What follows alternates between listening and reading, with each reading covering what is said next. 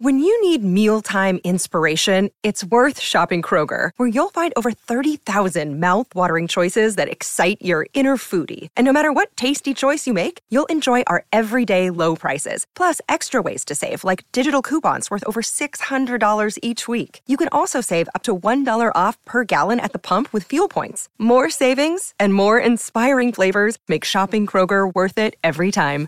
Kroger, fresh for everyone. Fuel restrictions apply. Another day is here, and you're ready for it. What to wear? Check. Breakfast, lunch, and dinner? Check. Planning for what's next and how to save for it? That's where Bank of America can help. For your financial to-dos, Bank of America has experts ready to help get you closer to your goals. Get started at one of our local financial centers or 24-7 in our mobile banking app. Find a location near you at bankofamerica.com slash talk to us. What would you like the power to do? Mobile banking requires downloading the app and is only available for select devices. Message and data rates may apply. Bank of America and a member FDIC.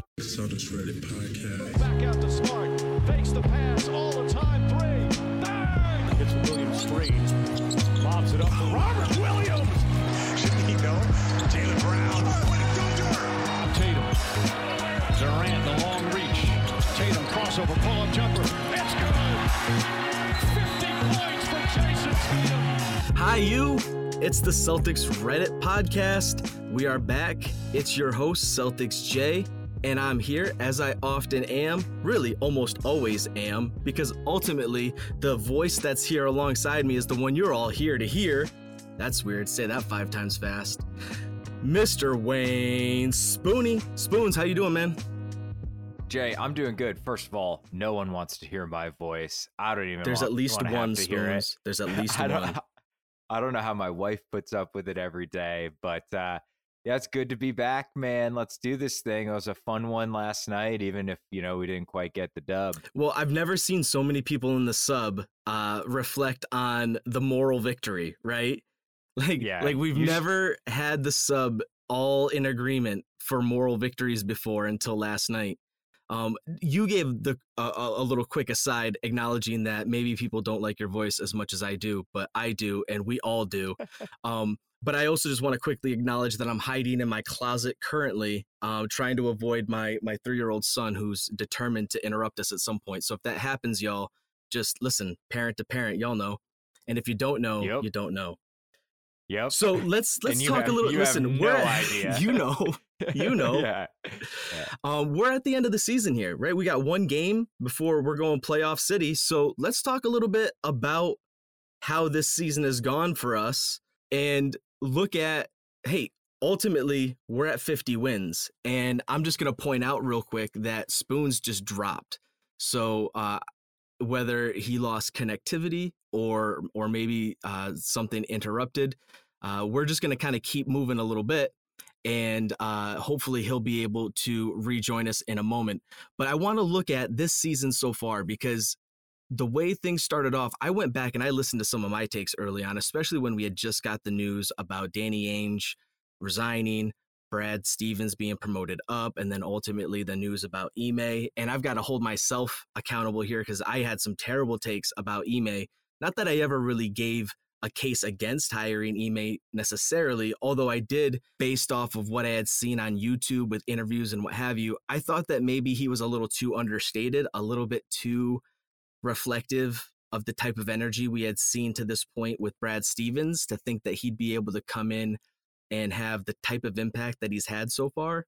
I was clearly wrong. Um, and it goes to show you can't judge a, bur- a book, a, ber- a book entirely by its cover uh, you've really got to be patient and be willing to acknowledge you know the various aspects of of folks and especially in the work that they produce and Ime has done nothing but demonstrate just a remarkably high caliber of of coaching quality both in the way that he's able to lead these young men as well as navigate the media and the fan base as well. I think he's done just a really poetic job through some tough times in his early head coaching career because the first half of the season was really spent mostly criticizing him in his first go at this with a team that had really gone through the ringer and had all sorts of, of change happening. But if nothing else, I think right now we're just seeing a testament to the quality of how this organization is being run now, as opposed to how it's been run in the past. For those that really remember those 90s years, the organizational leadership was, uh, it left a lot to be desired, to say the least. Welcome back, Spoons. Hey man, I don't know what just happened. My camera died. Where are we? We're we're good. I'm just kind of setting us up. I'm I'm kind of Sure. like I'm just reflecting on on I think how this season has as well as other things really just reflected a quality of leadership at at every level of the Celtics organization as opposed to you know really prior to this ownership group things were pretty rough.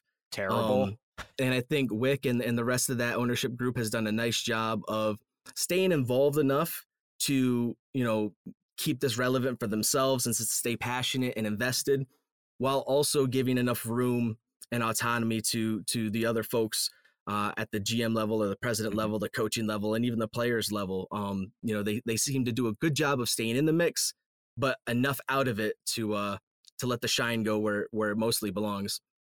Now, looking at this season, I mean, I, I, I know that I started off talking a little bit about just thinking about what the expectations might have kind of been early on. We were optimistic, you and I. I For remember sure. we went in really thinking this team has all the ingredients to be successful.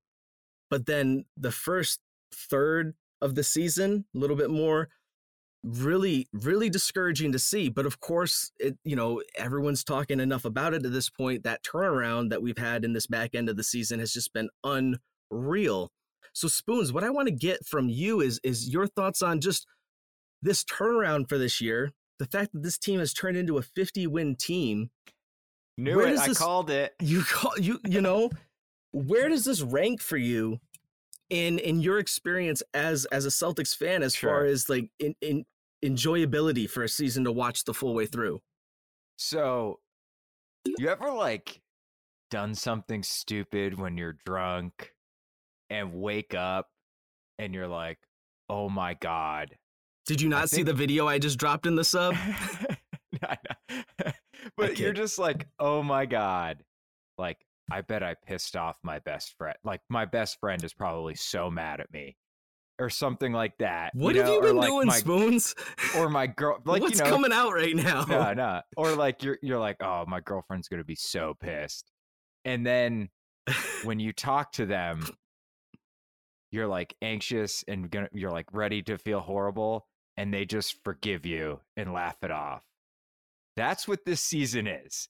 It is the lowest of like I in like end of December, I was like, we know what this team is. They fucking suck. Blow it up. This is done. This second half of the season has been other than maybe that what was it 18 17 18 Tatum Brown rookie Tatum run No, magic 18 19 yeah rookie Tatum second year Brown run to the Eastern Conference Finals this is right up there even with like the 08 season at least as far as the regular season goes of enjoyability one Al's back who I always loved and then everybody else is basically homegrown. I mean, Theis, we didn't draft, but he was a rookie with us. yeah he's a you know Celtic what guy I mean? Exactly. I mean, I've never experienced a team that's been built from the ground up with like all your guys like this. And it's super fuck. This is like the dream. This is what I used to do in like NBA 2K. Is like, oh, this shit never happens. And I'll trade for 10 draft picks and I'll draft all my dudes. And like, y- this doesn't happen that often in real life. those 2K teams that you used to run with where J.R. Giddens eventually becomes an MVP. Yeah, yeah, I know what you're Yeah, talking about. a- exactly, exactly. Um, so like Marcus Thornton from William and Mary or whatever, whoever that dude was, but uh, it's it's been awesome, and the way they've been playing, I think, like even that 08 team was amazing. But that was ugly basketball, dude. They won some games like 75 to 68. You know, like the Celtics are amazing defensively, and their offense is like Warriors esque at this point. Like they're moving the ball around, they're burying threes, everybody's high fiving, you know, like Bill Simmons said, a lot of threes, a lot of high fives. That's what's happening now. And it's been great. And I think doing the podcast helps because I get to like talk about it with people who give a shit. Um, which is a lot of fun too. So uh, this is right up there, man. How about you, Jay? So this this is a special season for me for for a couple of some some overlaps some points that you bring up. I think seeing a homegrown team do what this team is doing is a lot of fun. I imagine this has got to be largely what that OKC fan base felt like when when Harden, Durant, and Westbrook right. were doing their thing. And so there's there's that piece that's really enjoyable. There's also a vindication for me. I feel like personally because for me as a fan, I can get just as down as anybody and frustrated and and and all that. But I tend to still look at, you know, the the the narratives that come from the team and, and that I can observe and enjoy that, you know, are still fun to follow. Like, you know, the the player development, the, you know, the for sure yeah those those micro stories that come up right um you know and then if the if the court play is is so terrible. You know, you go to what they're doing off the court and you find ways to appreciate and enjoy that. This team has made it so easy on both sides of it. You know, I mean, yeah. you got guys like I mean, you know, everyone knows the, the the players on the team that I I align with and, and tend to talk the most and boast the most about. And we'll talk about uh, one of them especially in the next segment here, Marcus Smart. Um, but, you know, so many of these guys they they really do have just such a profound uh, connectivity off the court and so it just makes a lot of what they're doing on the court that much more special. And I really appreciate that. Marcus Smart probably at the the forefront of that for me. Sure. Um, and and so I think just the fact that while everyone else was screaming the world is on fire, blow this thing up, you know, big changes are needed, it's nice to to recall all the times that I or others like me have said, "Hey, you just got to wait like just be patient. This there's a chance here. There's there's good stuff that's bubbling underneath this. Um you know bad times look different than this. You know we've seen bad times and they look yeah. and feel different than this. And so seeing that actually kind of happen you know the only thing i can kind of relate it to and i didn't experience this in a firsthand way as a fan by any stretch. I've only seen it as it as it communicated to me through movies. Um but the the whole moneyball movie. Like this this makes me feel a little bit like what the fan base was like in the movie Moneyball, where everyone was just like shitting on that team at the beginning of the year. Like, this is crazy. You're all nuts. What you're doing is stupid. You know, and everyone was shouting stuff like that. Starting Marcus Smart as the point guard is stupid. You can't have him be this. You can't have these players do that. Al Horford's too old. The Jays got to get split up. They can't play together. All the things. And then what do they do? Midway through, they just go on a freaking terror of a run and put everybody on notice. And now all anyone can talk about is the magic potion that got drank in, in Boston. But really, there's no magic to it. It's just, it's grit, it's grind. It's what they were all talking about, uh, Brad and, and the rest of the organization right off the jump. You know, and Ime when he showed up, it's that grit, that grind mentality. And I've loved it. It's been easy to root for. Um, and I, I, I hope that it lasts as long as humanly possible.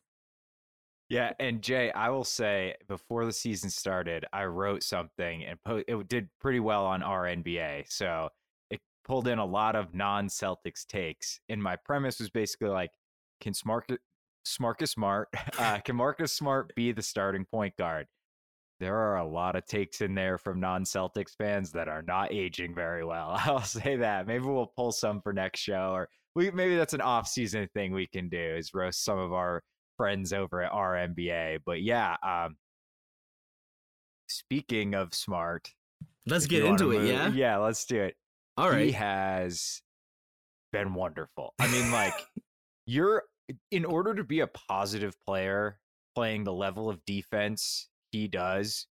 You do not have to be particularly good at offense. Like, you know, Andre Roberson couldn't even dribble and he started for like an East, you know, Western Conference Finals team because he was so good on defense. Smart is playing that level of defense, and he's also pretty damn good on offense too.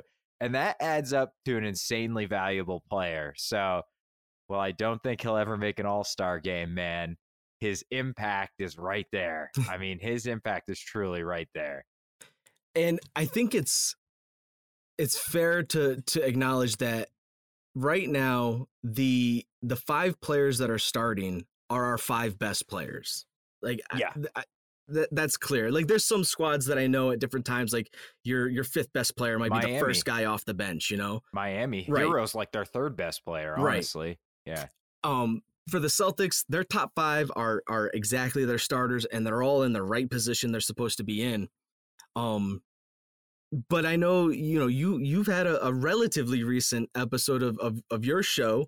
Uh, where you were talking about who, in fact, is the third best player on this squad, and you were looking at that kind of in depth, and and I don't know that you came away really feeling super confident about what the answer was then. Um, I it- Yeah. it's it's shifted, and that's part of the beauty I think of this team too is that you can make I think good cases for several guys on this team, and that Yep. speaks to the quality of the team dynamic that's in place right now. But let's let's revisit that a bit, and let's let's try to to to make sort of a, a as much of a consensus choice as we can right now about the third best player on this team. So right now, knee jerk reaction, third best player, Boston Celtics this season, just regular season, go. Marcus Smart, no doubt about it. I actually do not think it's a question. So I will say on my solo show, I don't think about it beforehand. I just pull the stats and then I just talk. Well, and I look at the stats for the first time when I'm talking, and Al just blows you away with some of the stats. And I did not, and when I took a step back, saw some of the comments from people, I, I just think I undervalued. Smart has a much more difficult role on both ends than Al. And the fact that his stats are comparably good while taking on that huge role is just a more valuable player. And then since then, he's really shut me the hell up because he's been on fire and just like destroying teams. And he is having, you can tell he's having fun when a one or both the Jays are out. And it's like, I'll shoot 20 times tonight, baby. Let's go. And it's been, he's been great. He's been freaking great. So I think it is unequivocally, without question, Marcus Smart. And to your point, it's almost like we have three third best players because Al the other night was 17, didn't 17, 10, and free or something like that, and didn't miss a shot. Like, that's pretty damn good. so, Pretty and solid. obviously Rob. Yeah. And Pretty obviously solid. Rob's amazing. But I, I think it's clearly smart. I'm sure, Jay, you, you m- might agree with me, right? I I do tend to agree with you on the smart take. Yeah, that's that's probably that's probably a given. Um, and so I, I won't belabor that too much here. What I will bring up though, and and I think this is an interesting conversation to have because I think by and large we would be likely to see a pretty sizable base of the the the fanhood kind of looking at Marcus Smart versus Rob Williams for that third Yeah. best player on the squad. And I think there's, you know, and I think that's fueled as well by the talk of which one of them is more deserving of defensive player of the year. I, you know, a lot of folks have been talking about Rob and how, you know, it's it's his impact on the defensive end that is really allowing the Celtics to do a lot of what they're doing. And it's what he's capable of doing both on the perimeter as well as playing that quote unquote free safety role um, to protect the rim that is has really just made this Celtics team another level to deal with on that side of the court. Um and so I get that. And he's also, I think, in some ways, a really exciting. Obviously, he's an exciting offensive threat because of the, you know, his ability to get Oh, above the It's rim. awesome. um, but he's also shown some touch, you know, and and the playmaking is is legit and, and dynamite. Um, so I think there's an interesting case to make there, and and I don't think anyone that's arguing for Rob to be considered in that regard is, is totally unhinged by any stretch. No. But I do wonder. One of the things we've seen with Rob out, we all panicked. Rob got hurt, and the first thing on everyone's mind is we're gonna. Oh, it reminds me of a It's of, of, of a Adam Sandler movie, but not Adam Sandler's character, the other guy there, Rob Schneider. Oh, we suck again. Suck You know, like Yeah, yeah, he's yeah. he's in like every one of those movies and gives the you know whatever that accent is. Um, everyone panicked and and was thinking we're gonna just nosedive, and we didn't.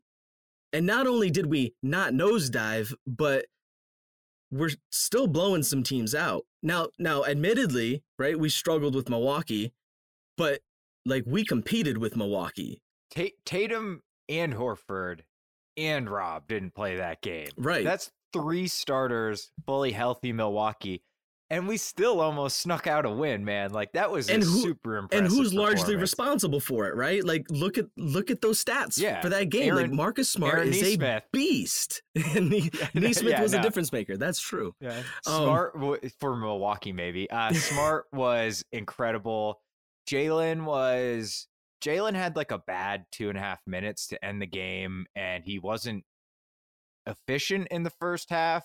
But on balance, I think he was really good. And Hauser was great, as much as it pains me to say. And you know who the like MVP was though? Daniel Theis balled out. He's been balling. We were- ever since we shit on him, Jay, and said he looks like he's hurt or lost a step. He's been out of control. Good. So, Listen, he's an avid listener to the show.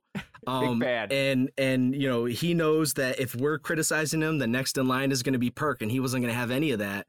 So he just went ahead and offered the correction ahead of time. Sorry, Perk, for taking your thunder. Um, you know, you'll get the next one. So I think I think that's been a really interesting narrative is looking at those dynamics and and the player rankings on on the squad and yeah you know last night's game is I think just another feather in Marcus Smart's cap where we see his being on the court is a huge difference maker. Now what the reason why that comes to mind though is now think about the handful of games that we didn't have Smart for and how we looked then. Now Sure. to be fair, that was right at kind of that point where we're We starting to make off. that transition, but it didn't fully click until he came Yeah. back. agreed. Agreed. Totally. And so I'm left kind of looking at this and saying, I can understand an argument for Rob for sure, especially with the different nuanced ways or exciting ways that he can impact both sides of the floor. But you take one of them off, it's it's smart. That's the the the bigger loss for what this team can do on either side of the court at this point, in my opinion.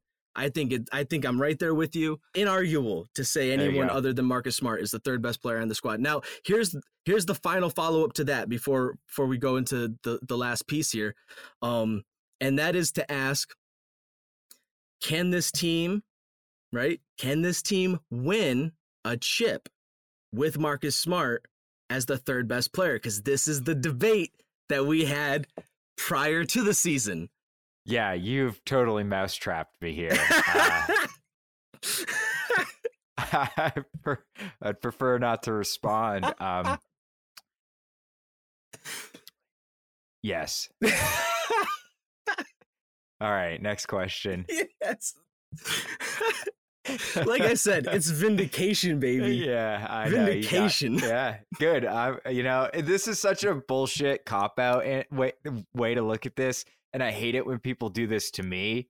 But I'm glad to be wrong, Right. Which I know is bullshit And- and, shitty, but And to I'm be fair, wrong. to be fair, because you're being such a good sport about it, so I'm I'm I'm going to meet you halfway here. Because be fair, you always offered the qualifier that if Marcus Smart makes certain adjustments and improvements, then sure, you could absolutely see that.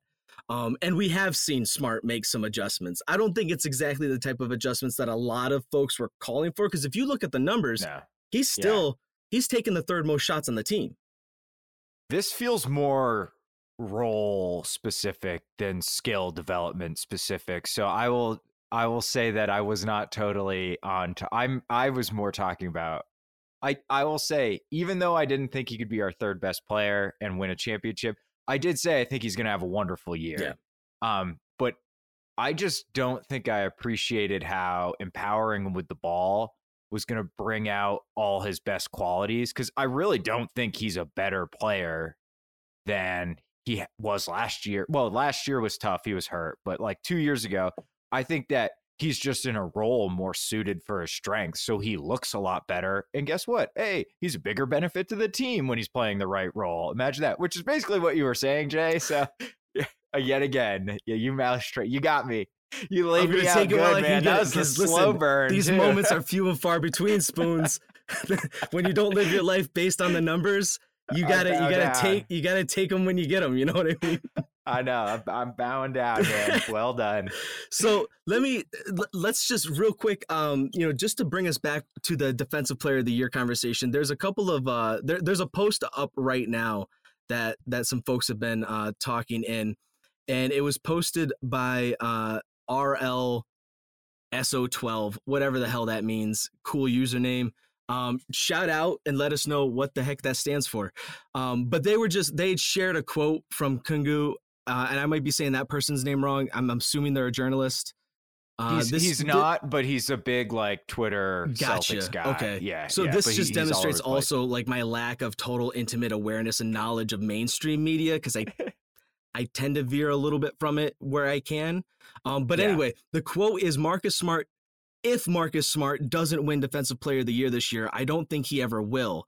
Award is going to shift from awarding centers to awarding the mobile bigs like Simmons, Mobley, Rob Williams, Barnes, etc. I'm assuming they mean Scottie Barnes and not Harrison Barnes. I yeah, I think so, but I would not put Scottie Barnes on that list. I think he's more comparable to like Tatum as a defender than he is those guys. yeah, well, maybe this is why Kungu is not an actual journalist and is just a Twitter person. he's a great Twitter follow. I strongly recommend following yeah, him. Kungu and and uh and and Giannis, uh, those are are or um, who, uh, ah, damn it, Janos, right? Just came back. Janos, Janos, or is that how you Janos, pronounce it? Yeah, I've never heard it I said no out loud. no, I know, that's yeah, not me true. I've heard I'm Jam like- Packard say it, and so I just forgot. It's been a couple years now. He's been yeah. He's I been know in- he's been in the weeds hiding. hibernation. So one, listen, I'm I'm digressing. I'm getting lost. One of the one of the comments I liked coming out of this was uh user s- smoking smoking the trees, but with the threes. I like that. I like to see that's a Oh, username I can get behind. Um, if he doesn't win it this year, he'll just become a mobile big. There's levels to this shit, and Marcus is only getting started. Amen, smoking smoking the threes. Amen. I'm right there with you. Uh, and then I like the following comments that came from that too. Uh, user, I gonna wreck you. you mean he's not a mobile big already? And then I- right I- below that, uh, Aeolian mode, stretch six, baby. You know, Exactly. I love it. there we go. I love it. uh, there's there's another group, and and I'm going to apologize now. I'll try to uh, I'll try to shout them out in the comment thread because I'm forgetting the name of their pod off the top of my head, but I, I will give them a shout because I think they deserve it. They just did an episode talking specifically about Marcus Smart, and and they spoke to a point that I think is valid, which is. Um, I think not only is he going to win it, but if he wins it this year, I think he's going to essentially create a situation where this is all going to flip to the other end of the spectrum now where where centers especially traditional centers are not going to be winning this award anymore. Because i think what marcus is demonstrating right now is that you can have a player that's his type of archetype that can be more impactful at every single position than you could find in anyone that can play center. It, Marcus Smart boxed out Brooke Lopez and Giannis multiple times last night. Like, wh- I mean, he's like, I know he's making Giannis work on a post up. Like, I get that he's not a traditional rim protector, but him and Derrick White, and I think that's why we got Derrick White, is so we always had a Marcus Smart on the court. They unlock your defense to do stuff in ways that you just cannot with a tradition with Kemba Walker, Yep. right? Like, imagine Kemba Walker trying to post up Brooke Lopez, right? like he comes up to the dude's kneecaps. I mean, um, so I I tend to I think uh Kungu is touching on something and that podcast is touching on kind of the same thing. How we look at what a valuable defender is is definitely shifting. That said, I don't necessarily agree with Alex that I mean, Smart may not be Ben Simmons, but can you really say his impact is even lower than Simmons? Simmons isn't a rim protector either. That's now why hold he on can't play i don't want center. to i don't want us to go down this road of of of shitting on simmons because ultimately there's a user that i think brings up an important point that we need to consider before we do any more shitting on simmons so Please. uh user uh cremaster shake points out i mean hardly anyone's gotten past simmons this whole season he'll probably be rookie of the year Ni- nice. Yes. That's money. That's a great comment. Touche. And yeah, he's not giving up a point all season. So all those stats greeny sites where Smart gave up like two points on 50 possessions uh, all game. Uh, suck on that, Greeny. That's Ben right. Simmons hasn't been scored on. Uh, also, shout out Master Shake, man.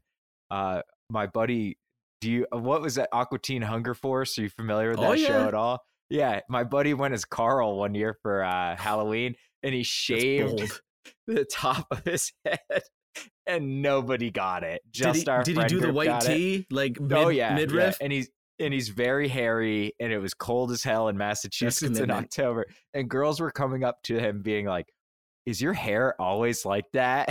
Like, yeah, baby. very embarrassing. uh, anyway, shout out Aqua Teen. Um, yeah, Simmons, you know, but you know what I mean? Like Yeah. Smart's just as valuable as any of those quote mobile bigs because he might be six three, but he has the same impact as those dudes, and that's why he's a rare guard that's being considered for DPOY. I mean, Right, he- he's a unicorn never- point guard in the way that like Gary Exactly. Payton was, right? Like Gary Payton was exactly. and and Jason Kidd to a certain extent. Like Jason never got the same defensive accolades that that Payton did, but he had a similar dynamic in that because of his size, his strength, um, and his commitment to both sides of the ball. Um, you know, he was just a very unique guard at the time. And it did kind of create an archetype for a minute because I think a lot of people forget Chris Paul is kind of that archetype too. That that Jason a Kidd, wonderful defender. Gary Pay- yeah. Gary Payton archetype. Um, and I think it's just been a disservice to Marcus that people have not recognized or appreciated him in the same in the same spirit as those players. Now, is he going to average as many assists or as good a ratios and stuff as Chris Paul? Absolutely not.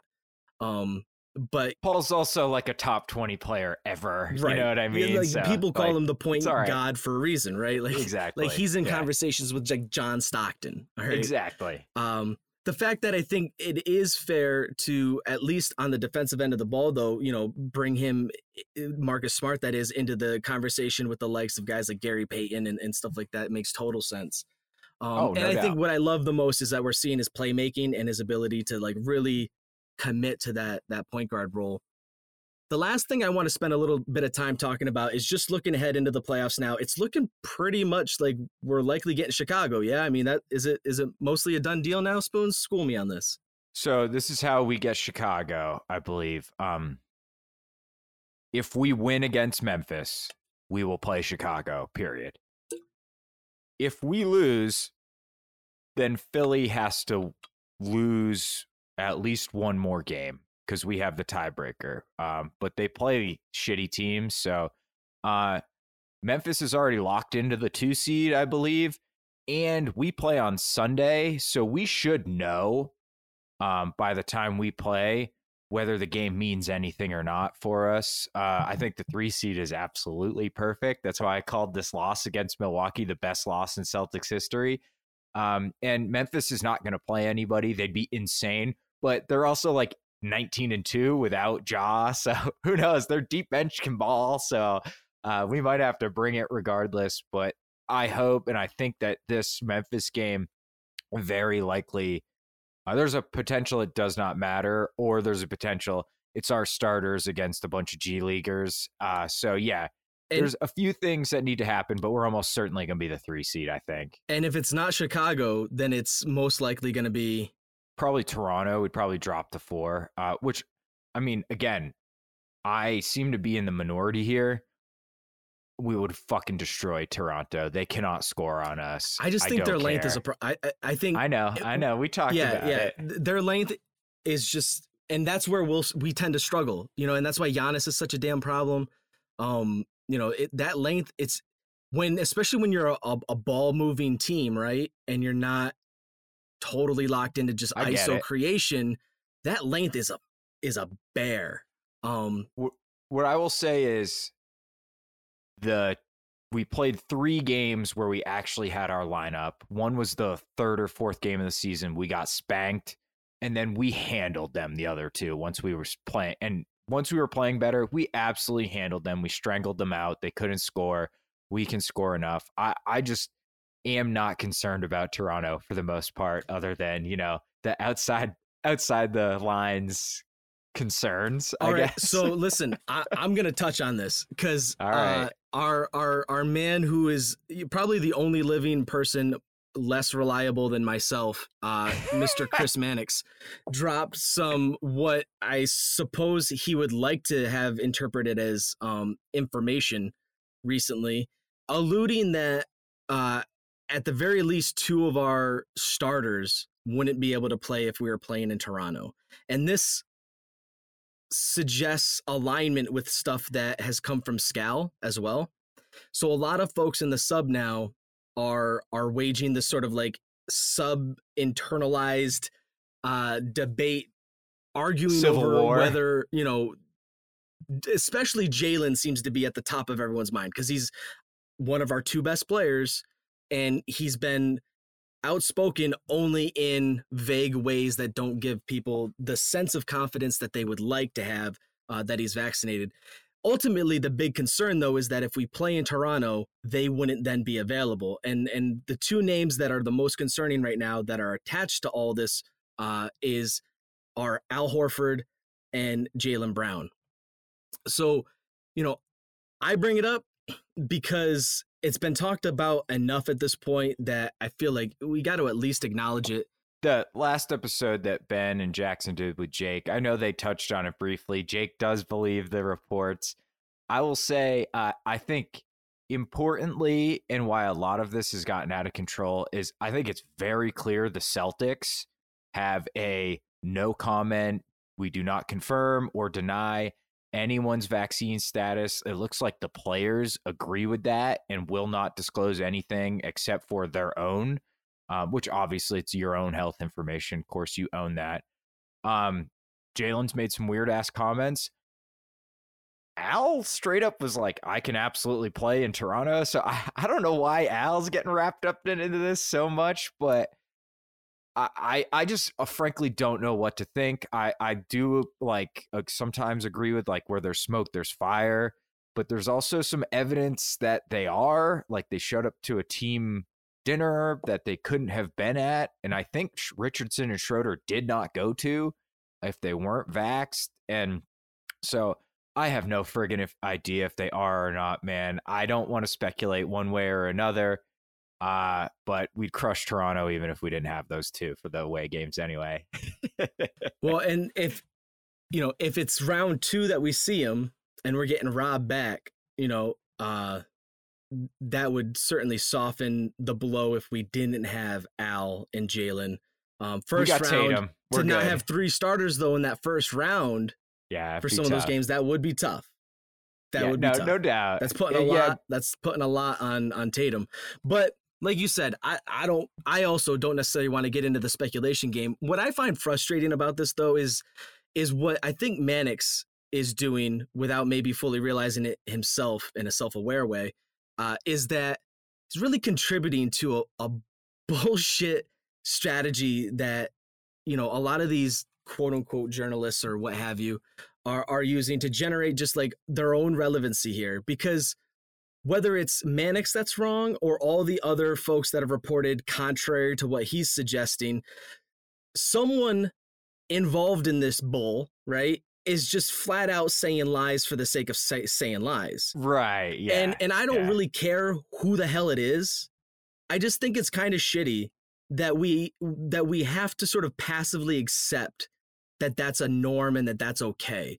And this is one of the issues that I think kind of it, it bleeds into other aspects of our society. Like, and I don't, I'm, I'm not going to get on a total soapbox here and like go down like let's criticize society road, but but like I do think it speaks to to something a little bit greater and more important than just basketball in that you know the the way that we passively tolerate certain types of, of coverage of our, our favorite sports teams, it, it does have a consequence. Like if you tolerate bullshit coverage of your team and reporters just like putting out clickbait garbage to manipulate your own emotional responses to stuff to make their own companies or their own careers more relevant and more profitable, uh, then it's going to keep happening because it's going to generate revenue and revenue is going to continue to generate ongoing investment like we as fans just got to do a better job. We got to like we got to stop tolerating the bullshit. Like either either it means so much to you right? Like you're going to really just take a stand in this thing and and and you know if if you're not going to follow a, a particular player or a team because of their status vax wise like okay so be it.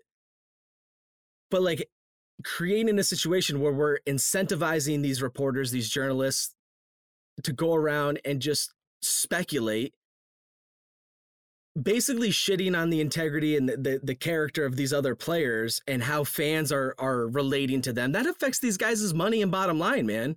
You know what i mean? For sure. like dropping For sure. dropping rumors that aren't substantiated on going either way whether they're vaxxed or not vaxxed impacts their marketability to their fan bases. So like how are we tolerating this nonsense? Like i think teams need to shut this shit down. Fan bases need to shut this shit down. We deserve a higher quality of journalism people. And that quality is the Celtics Reddit podcast. That's right, baby. That's right. That's right. we I'm- coming in hot, heavy. I'm with you. I, the only hot take artist you're gonna like, probably your jaw's gonna drop. the only hot take artist I like is Stephen A. Smith because he's so ridiculous that no one. He's just like a character. No one takes him seriously, and I just think he's hilarious, man. And he knows it. Like sometimes there's a clip. Look this clip up of Stephen A. claiming he would have won the OJ trial if he was the prosecution on first take. And like he was like he laughs right before he's about to say it, like, I can't believe I'm about to say this shit, man. And he But he knows like, what it's gonna do. I know, I know. And but he's he is like funny and a master and it's tongue in cheek. Mannix is doing it because he wants to drum up bullshit and get his name in the news. I think Windy, I don't know. Uh, Windy's Bontemps is a fucking he's a blowhard. I don't know if he's been on the pod before, but that dude sucks. Ben, cut this if he has been. We're, in contact Don't with him. cut it, man. I mean- drama sells. If nothing else, we're we're bringing up the fact that drama sells. Yeah, it 100% does. So that's why I want to announce that Jay and I are going to track Jaylen Brown and Al Horford down, and we're going to find out if these guys are vaccinated or not. For you, no, not really, but So my my my favorite uh, comment that I get to share for this episode comes uh, directly to us from Frodo. Not directly. It was it was in the sub. I'm sorry. That that was misrepresentative. But Frodo MK uh, had the comment if JB and Al play in Toronto, Mannix not only should retire, but should publicly apologize. Yeah, Other he than should. some obvious stuff like injury reports and trades, I've never seen him report anything true. Funny thing is that his report was published on a Canadian sports website, makes it more interesting. Um, so I like that he's, I like that Frodo MK is kind of taking it and like reversing the like conspiratorial context back onto Mannix yeah. and how yeah. he's being used as a tool for the uh, Toronto media lean. But he, and I, go ahead. oh, I was just going to say, I wouldn't be shocked if they are not vaccinated, but I also wouldn't be shocked if they are. That's why this is like so dumb. We don't clearly Jaylen Brown does not want us to know what his vaccine status is. Look, do I think that's kind of silly? I'm vaccinated, I'm boosted. I don't give a shit. I'll tell anybody. Do I think it's kind of weird? Yeah. But it doesn't necessarily mean he's not vaccinated. And like, we don't know, and nobody's going to dig into his damn medical record to find out. So let's just see how this shit plays out, man. Let's fuck it. If we play Toronto, we'll find out, you know? We will find out. Yeah. and, and they'll have to answer for it then, and let's deal with it then. right. And my my last my last little bit on this is just to say, ultimately, I I know I'm a little bit ridiculous at times. I totally get that, and and I you know, I'll I'll tend to always lean towards silly rather than serious. But at the same time, I really genuinely mean this to anyone listening that that you know feels similar to me as far as the way sports are covered and is just frustrated that you can't. You've got to really do some work to find substantial journalism anymore, like legit news and, and insight. And if we want that to change, and and not only just at the sports level, right? But like all I hear about is people complaining and being frustrated and discouraged over the way that really this is the same way that things go with politics and in government and in business and like all these different ways that we get news that's distorted and and you know adjusted so that it plays to our emotional reactivity um, for the sake of of generating revenue. If we want that to change man like we we've got to interact different like we've got to adjust. We've got to make ourselves less marketable with those strategies or to those strategies and what easier more accessible way to do that than to practice with like our sports fandom right like like using this this pocket of The space unimportant shit. right Yeah. so then you can grow and like when it when it matters more right? Like then you can flex those same types of muscles in these other arenas where it's got even higher stakes. Because ultimately, right, at the end of the day, my life doesn't change one way or the other with either of these guys being vaccinated, win, lose in the playoffs. But the way this stuff is being covered and presented to people in sports right now is no different than all these other areas. And it's it's devastating to the way that we understand what's happening in the real world and the way that we relate to one another. And so again don't mean to go on too much of a soapbox but i feel like you know it is it is something that is at least worth acknowledging. And i really appreciated frodo putting Mannix on blast because yeah Mannix if you got this one wrong dude i'm all set with you you gotta go Yeah, for sure. And can I just say, to put a fine point on all of this, man, James Harden kind of sucks, Jay. like they might Toronto might beat Philly, so we might we might be see we might find all this out in the second round. someone Uh, yeah someone had pointed out uh like his stats and, and suggesting something like you know he's he's going through a s- he's gone through slumps before he's obviously going to come out of it and i'm thinking to myself yeah a slump is one thing but like he's out of shape like like like he's just not even running well right now like that has No, nothing to do with like missing some shots yeah. like Yeah. like there's there's something else hap- I'm there's got to be other stuff right like there's always a little bit more than what we're ever I- savvy to As a mid 30s man, I can tell you eating bad and drinking catches up to you eventually, James. You might want to cut that stuff Listen, out, buddy. Get out of the strip club, brother. it's just water I, I swear Yeah, it's just water. All right, everybody. That's going to do it for us uh, for this episode. Spoons, as always, uh, appreciate you joining me and, and having some Hell conversation. anytime. I'm looking forward to these playoffs. Uh, just let the folks know uh, where they can find you and anything that you might have coming their way. at W Spoony, and then I have a medium Wayne Spoony. I am writing a Pritchard thing that I think will, uh, but it's just I've been very busy with my real actual life job, uh, so I'm gonna try and get that out. I, should have a little more time because we get a week off for the play-in stuff, so I will definitely finish that. Get some Spoony Show episodes out while we have a little. A little break uh, in Celtics games here, but yeah, A little break, can but a me. big PP. Yeah, Article. Article. Oh, you should. The, title is ridiculous. It's gotta so be. You will.